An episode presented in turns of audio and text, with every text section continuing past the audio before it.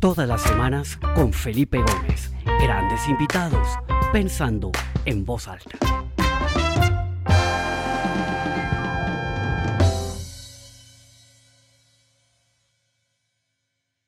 Hola a todos, bienvenidos a esta nueva edición del programa Pensando en Voz Alta. Mi nombre es Felipe Gómez y me da mucha alegría estar con ustedes hoy. Eh, les pido excusas, hay un poco de ruido acá, de ambiente.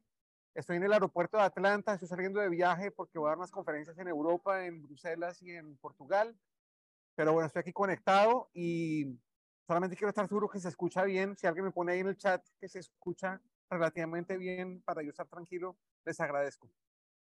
Muy bien, me dicen que se oye muy bien. Bueno, como todas las semanas, hoy tengo un invitado espectacular, una persona que he seguido por mucho tiempo, admiro muchísimo porque ha logrado unas cosas increíbles eh, un gran emprendedor, un gran promotor del emprendimiento, un inventor, un inversionista, una persona que realmente está ahí para al frente del cañón emprendiendo y con muchas ideas. Entonces, pues sin más preámbulo, quiero darle la bienvenida a Alexander, Alex Torrenegra, bienvenido a Pensando en Voz Alta, qué alegría tenerte acá con nosotros.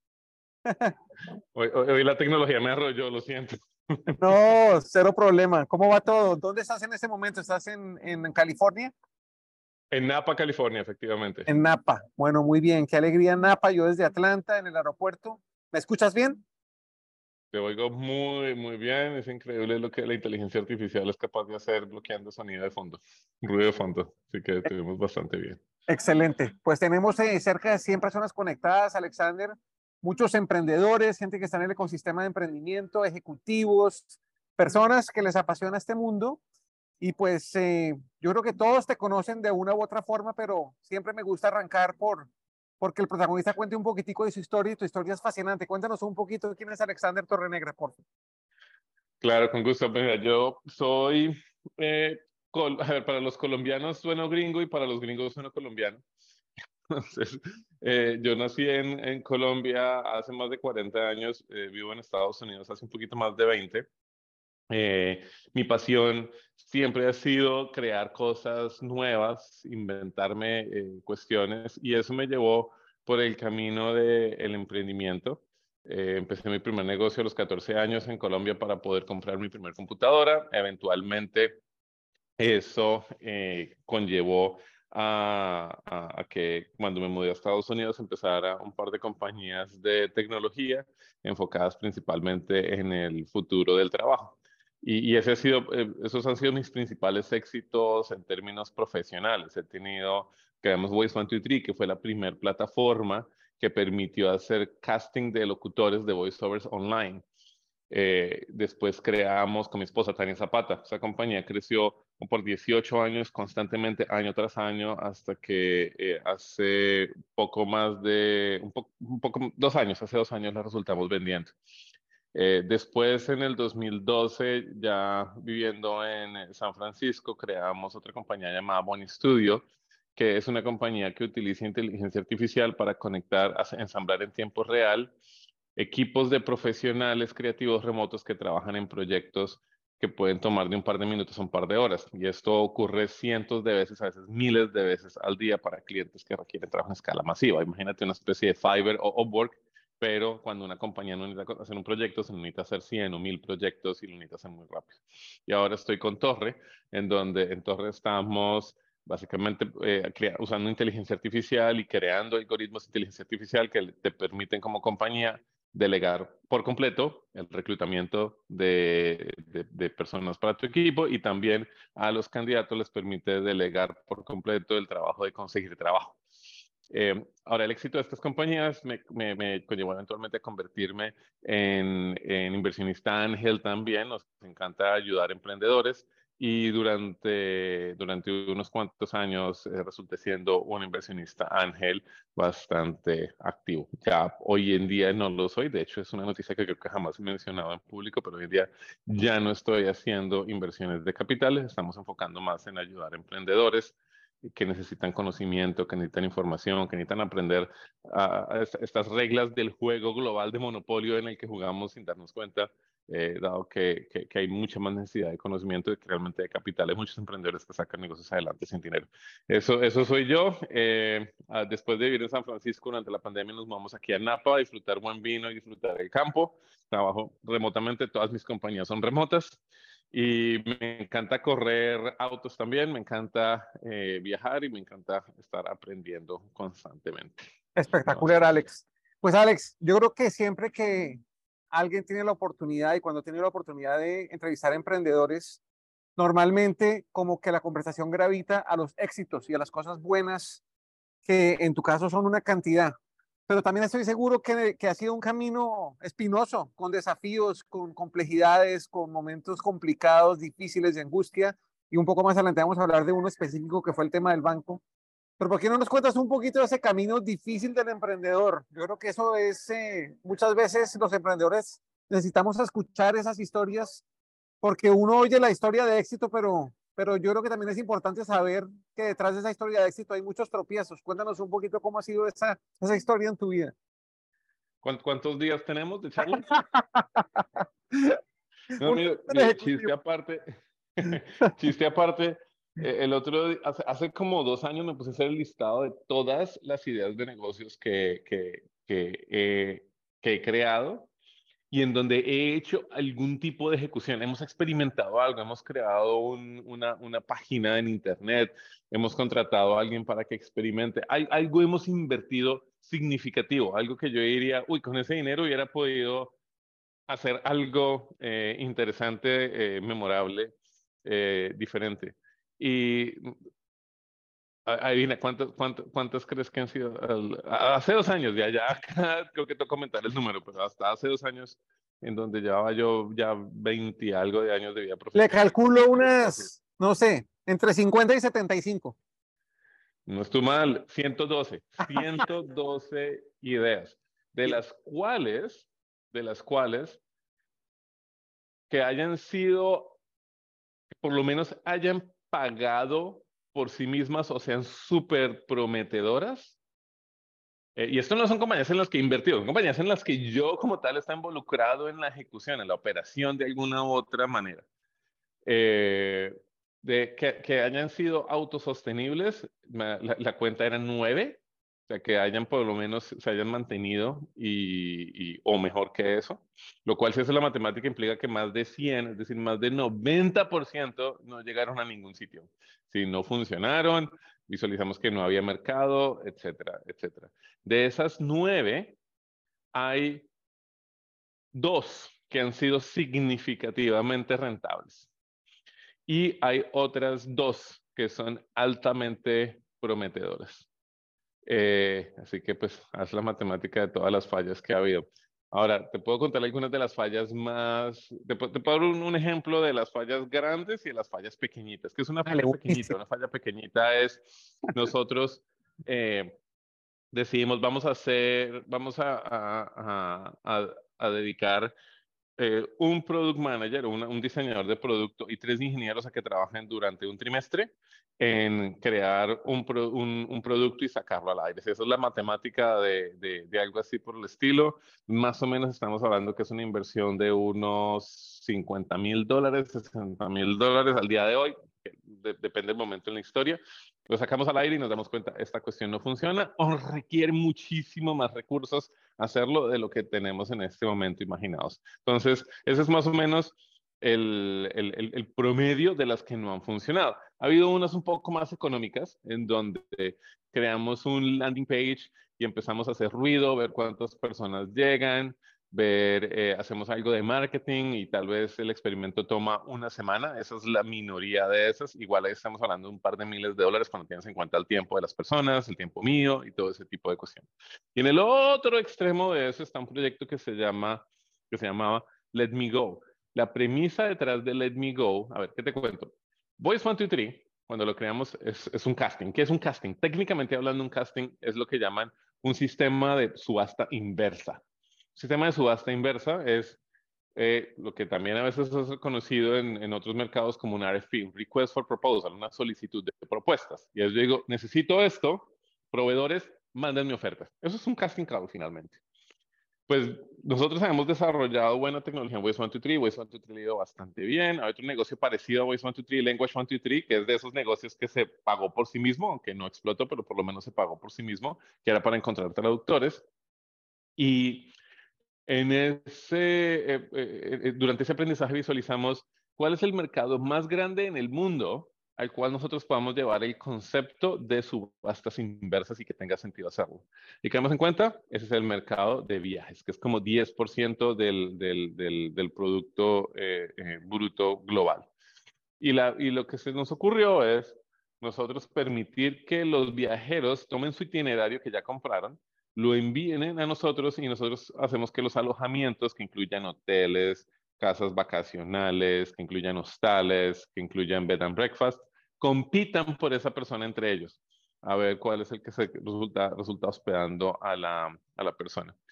Eh, y empezamos a trabajar en esa tecnología. Pues te cuento que crear la versión beta nos tomó como tres años llegar, llegar allá, eh, mucho más de lo que esperaba y resulté invirtiendo aproximadamente unos 3 millones de dólares de mi bolsillo en, en crear esa tecnología. Muchísimo, muchísimo dinero, muchísimo tiempo para que cuando saliera al aire nos diéramos cuenta, ah, esto, esta cuestión no funciona. Eh, las lecciones, hubo muchas lecciones eh, en, en, en, ese aspecto.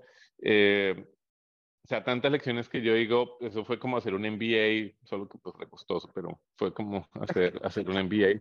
Pero de las lecciones más importantes es que es muy importante hablar con los usuarios y entender el mercado antes de hacerlo. Y lo que pasó es que hasta con Voice 123, eh, nosotros no, o sea, fuimos de buenas que sacamos algo al aire sin hablar con los usuarios, sino simplemente siguiendo nuestra intuición y funcionó muy bien, tal cual. Pero con Let Me Go, no funcionó así y, caímos en cuenta muy tarde que realmente era una experiencia muy, muy confusa para los, para, para los usuarios realmente hacerlo. Hubo otra lección y, es que, y es que no... Eh, si, si, yo hubiera seguido insistiendo con Let Me Go, hoy en día sería, sería una de las compañías más grandes en el sector, creo yo. Tal vez no la más grande como lo es Booking.com, pero, pero, o, Airbnb, pero estaría cercana a competir en esas, en, esas, en esas ligas. Pero opté por no perseverar en ese negocio. Y la razón es porque era un negocio en el que me metí no porque estaba apasionado de los problemas que tenía el sector, sino porque era simplemente una industria grande con mucho dinero.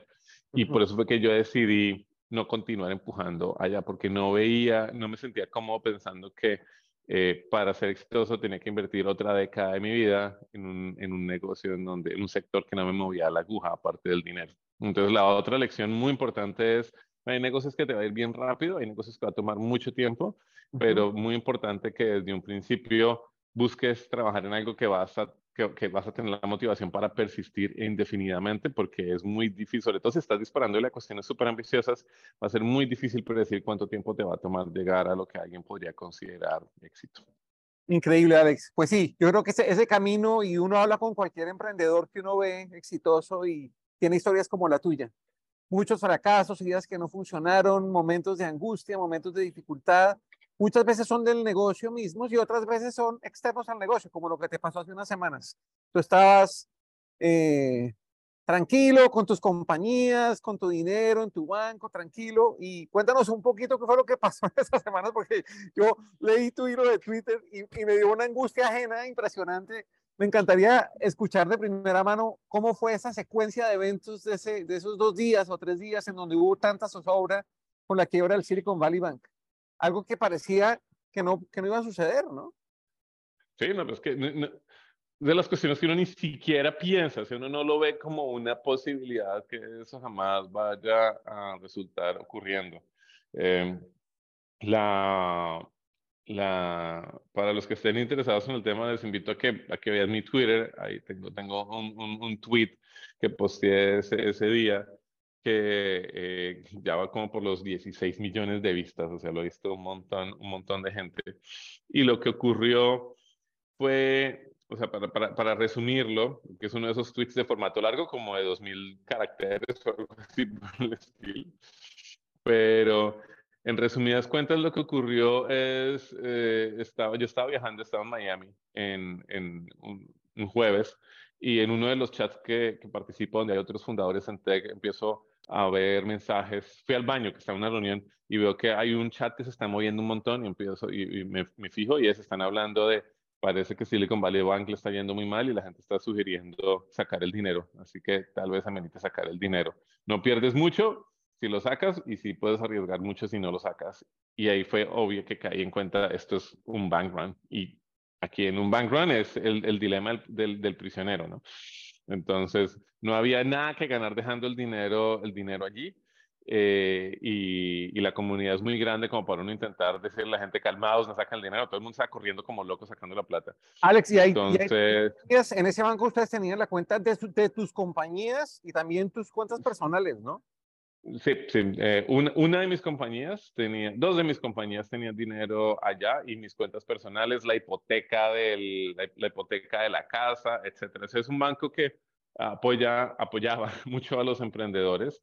Eh, y, y, y, pues por, y, hace muchos años conocí a su, a su CEO porque estaba yo en Washington, D.C. empujando reforma migratoria eh, con congresistas, con Obama, etcétera, y él también estaba allá, también empujando reforma migratoria comprensiva y o completa.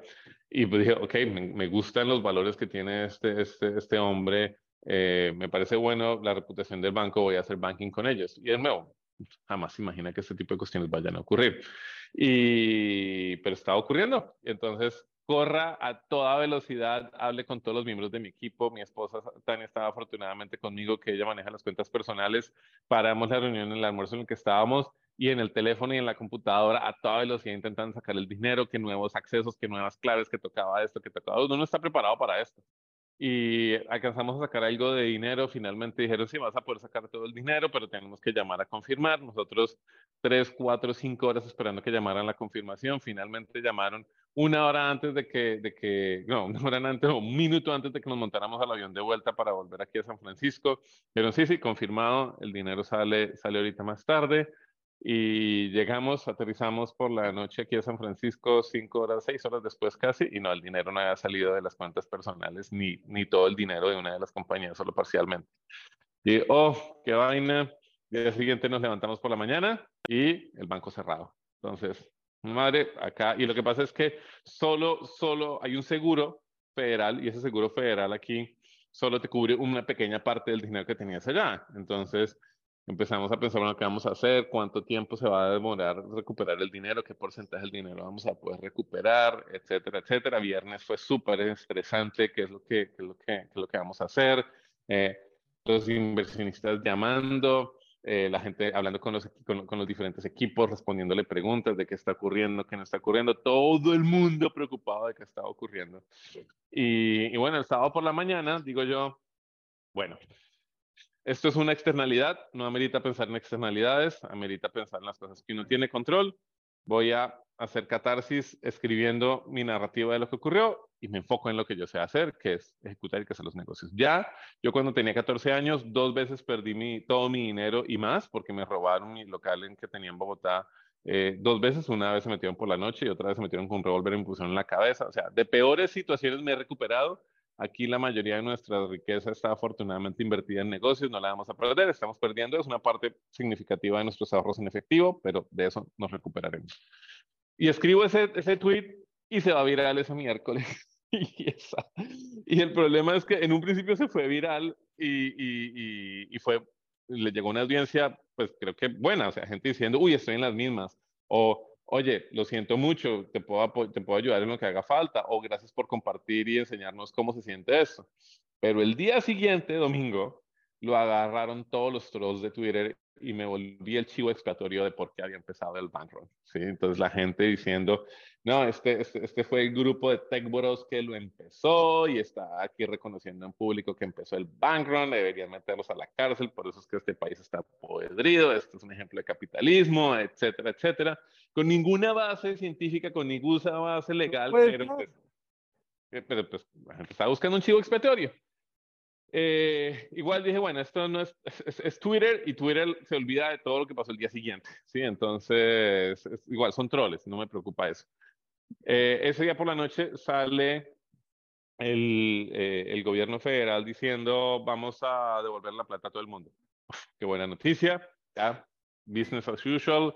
El día siguiente, lunes por la mañana, entonces me voy a dormir relativamente tranquilo, me despierto el lunes por la mañana y tengo mi correo lleno de mensajes de periodistas de el New York Times, de Bloomberg, Der Spiegel, los medios más grandes japoneses, de todos los medios de Colombia, un montón de medios adicionales de Latinoamérica, del Wall Street Journal. Todos querían hablar conmigo y pues el estrés grande fue, no quiero que el, el, el, el hate de que esto que está ocurriendo me lo resulten apuntando a mí. Y, y, pues eso me generó, nunca había sentido tanta ansiedad, nunca había sentido tanta ansiedad como había sentido previamente, porque yo he trabajado en, en, en, en, una, una, presencia eh, que, que, espero que la gente visualice que es, que es objetiva. Eh, los otros, los otros Shacks de Shacktown, por ejemplo, dicen hasta que yo soy de izquierda, no lo soy, no soy ni derecha ni izquierda, no, no, no, sigo ninguna línea política en particular, pero definitivamente no soy de las personas que simplemente ama el dinero por el dinero en sí mismo y quedar marcado como eso me parecía terrible. Y, y, bueno, afortunadamente, afortunadamente no era para eso que querían hablar los medios, los medios querían hablar para hablar más de la experiencia de cómo se ha sentido, etcétera, pero ellos tenían claro que, que, que, el problema lo ha iniciado simplemente un, una mal gerencia del banco y no y, y que, que, personas como yo éramos más víctimas del proceso que, que, los que habíamos intentado iniciar todo este tipo de cuestiones.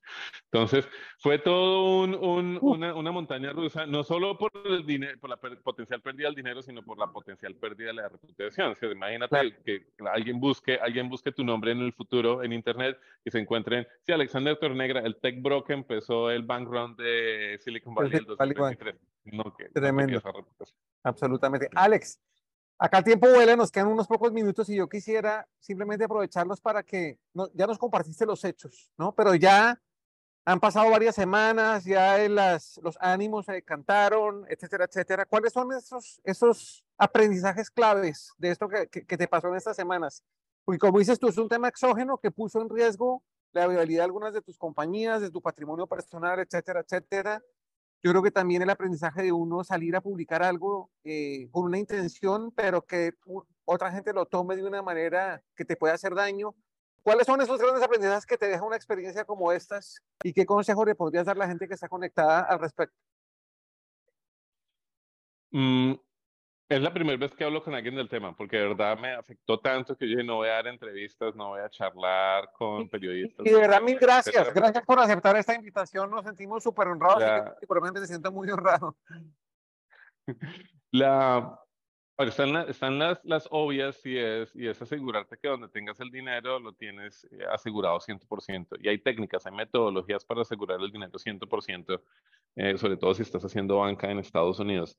Entonces, esa es la primera que, nuevo, no viniendo de Latinoamérica, donde no ha habido bancos recientemente, pues uno dice, no, me, me va a ocurrir aquí. Pero ocurrió y ocurrió en el banco de aquí de Silicon Valley, o sea, el último banco que creo que se nos hubiera ocurrido que iba a, a pasar algo así por el estilo. Y esa es una, esa es definitivamente es una de las lecciones. Creo que otra lección es que aparentemente escribo tweets muy buenos porque la gente como que le generó drama el tweet. Entonces, confiar un poco más en mis habilidades de escritura, que yo soy muy crítico de las, de las, de las mismas. Pero toda esta experiencia conllevó a una reflexión mucho más profunda en términos de cuál es la utilidad del dinero y para qué es que uno ahorra dinero y para qué es que uno usa dinero y en qué invierte el dinero. Y, y mira, una de las razones que no teníamos tanto efectivo comparado a lo otro es porque con Tania, una de las cosas muy bonitas que hemos hecho en nuestras vidas es siempre, constantemente estar reinvirtiendo el dinero que hacemos en crear nuevas cuestiones en crear nuevas compañías de más impacto, en ayudar a que a través de tecnología la gente tenga mejores vidas. Y recientemente creo que nos habíamos desenfocado un poco de, de eso y y aunque seguimos invirtiendo la mayoría de nuestro capital en nuestras compañías, resultamos también volviéndonos inversionistas de fondos de inversión, inversionistas en VCs, inversionistas en otras cuestiones, pues básicamente es hacer plata con plata. Y, y, y, respeto a las personas que, que, quieren hacer plata con plata, a los banqueros, a fintech, etcétera, etcétera, que, que, que su negocio no es crear valor, sino capturar valor eh, o hacer valor con, con, con, dinero. A mí me gusta más lo que es crear valor real, valor de fondo y tal vez capturar un poquito de ese valor a través de dinero, pero no hacer dinero con dinero. Y me encontré que lo estábamos haciendo, que, que, que estábamos invirtiendo en cuestiones que tal vez no amerita invertir. Y, y, eso conllevó a que reconsideráramos lo que estamos, lo que hemos estado haciendo y, y y decidimos simplificar mucho nuestro portafolio de inversiones y donde inyectamos capital. Vamos a estar invirtiendo principalmente en los negocios que podemos nosotros crear y co-crear con otros inversionistas y vamos a, limitar nuestras inversiones en terceros a compañías de alto impacto social, alto impacto en el medio ambiente, eh, en donde nuestro dinero sea significativamente importante para que ese negocio pueda salir adelante. No vamos a invertir en negocios que les va a ir bien sin que nosotros pongamos dinero, pues que ya les va a ir bien, bien por ellos, ¿sí? Vamos a intentar invertir principalmente en emprendedores en donde nuestro cheque les marca la diferencia en términos de cuál puede ser el futuro de su negocio. Increíble. Yo creo que es una conversación muy corta, pero con unos mensajes muy, muy profundos. Yo rescato. Número uno, tus orígenes, llegar a Estados Unidos, prácticamente con una mano adelante y la otra atrás y construir lo que has construido, absolutamente admirable. Claramente uno ve los éxitos, pero has compartido con nosotros muchísimos fracasos y ideas que no funcionaron y yo creo que esa perseverancia y también esa sagacidad de saber cuándo parar eh, de perseguir un negocio, ya sea por o porque es un mal negocio, porque no te mueve el alma o por razones que sea, creo que es otro mensaje que rescato. Y por supuesto las lecciones que nos dejas de esta crisis del, del Silicon Valley Bank, cómo lo viviste, cómo lo tuviste y sobre todo ¿Cómo te hizo cambiar un poco el chip para, para ponerle un poco más de propósito a ese esfuerzo de apoyar el emprendimiento? Y aplaudo que eres un gran apoyador del emprendimiento, me parece espectacular, creo que el, el mundo y nuestros países necesitan muchísimo esto. Entonces, pues no, gratitud por todos los sentidos, por ser tan generoso con tu tiempo, por ser tan abierto y tan sincero en lo que nos has contado y por, por todo lo que has creado. Felicitaciones, creo que es un, gran orgullo para el país, un gran orgullo para la región. Y ha sido un gusto tenerte acá en el programa. Eh, antes de, de el micrófono para que te despidas, también quiero agradecerle a las un poco más de 100 personas que se conectaron. Invitaron la semana entrante. Tengo una invitada maravillosa, una mujer que se llama Sara Aviram, es una americana que antes de la pandemia le dio un poco de curiosidad el tema de, del trabajo remoto y convenció a su jefe de que la dejara irse un año a trabajar en 12 países distintos. Eh, y cuando estaba en el 12 país empezó la pandemia y ella escribió un libro al respecto y muy interesante. Vamos a hablar sobre sobre el trabajo remoto. Ella está en, en, Estados Unidos y va a ser la invitada la semana entrante. Eh, entonces los espero acá. Y nada, Alex, te doy el micrófono para que te despidas y algún mensaje final que le quieras dar a nuestros oyentes espectacular. Muchísimas gracias nuevamente por la invitación, eh, Felipe. Yo estoy pensando también en, empezar un podcast, espero que seas uno de los primeros invitados al mismo. y eh, no hagan lo que hice hoy, de Yo me quejo muchísimo de la puntualidad Hoy en día nunca había usado esta herramienta de software, my bad. He debido entrar con mucho más tiempo de anticipación para validar que podía funcionar. No lo hice. No lo hagan, por favor. Sí, Latinoamérica lastimosamente es famosa por ser impuntual. Es una de las cosas que yo estaba intentando cambiar y pues dar mal ejemplo. Sí, entonces, me da culpa, pero nuevamente muchas gracias por la invitación, Felipe. Gracias a todos. Ah, y cualquier cosa que me necesiten, estoy en medios sociales en arroba tornegra. Eh, donde intento responder las preguntas que me mandan. Espectacular. Esta eh, conferencia quedará grabada en el portal y en las plataformas de podcast y yo pondré ahí los, los links de Alex de su página de LinkedIn y sus diferentes páginas para que puedan accesarlo. Muchas gracias y Alex, nos vemos pronto. Gracias. Pues muy bien. Hasta luego.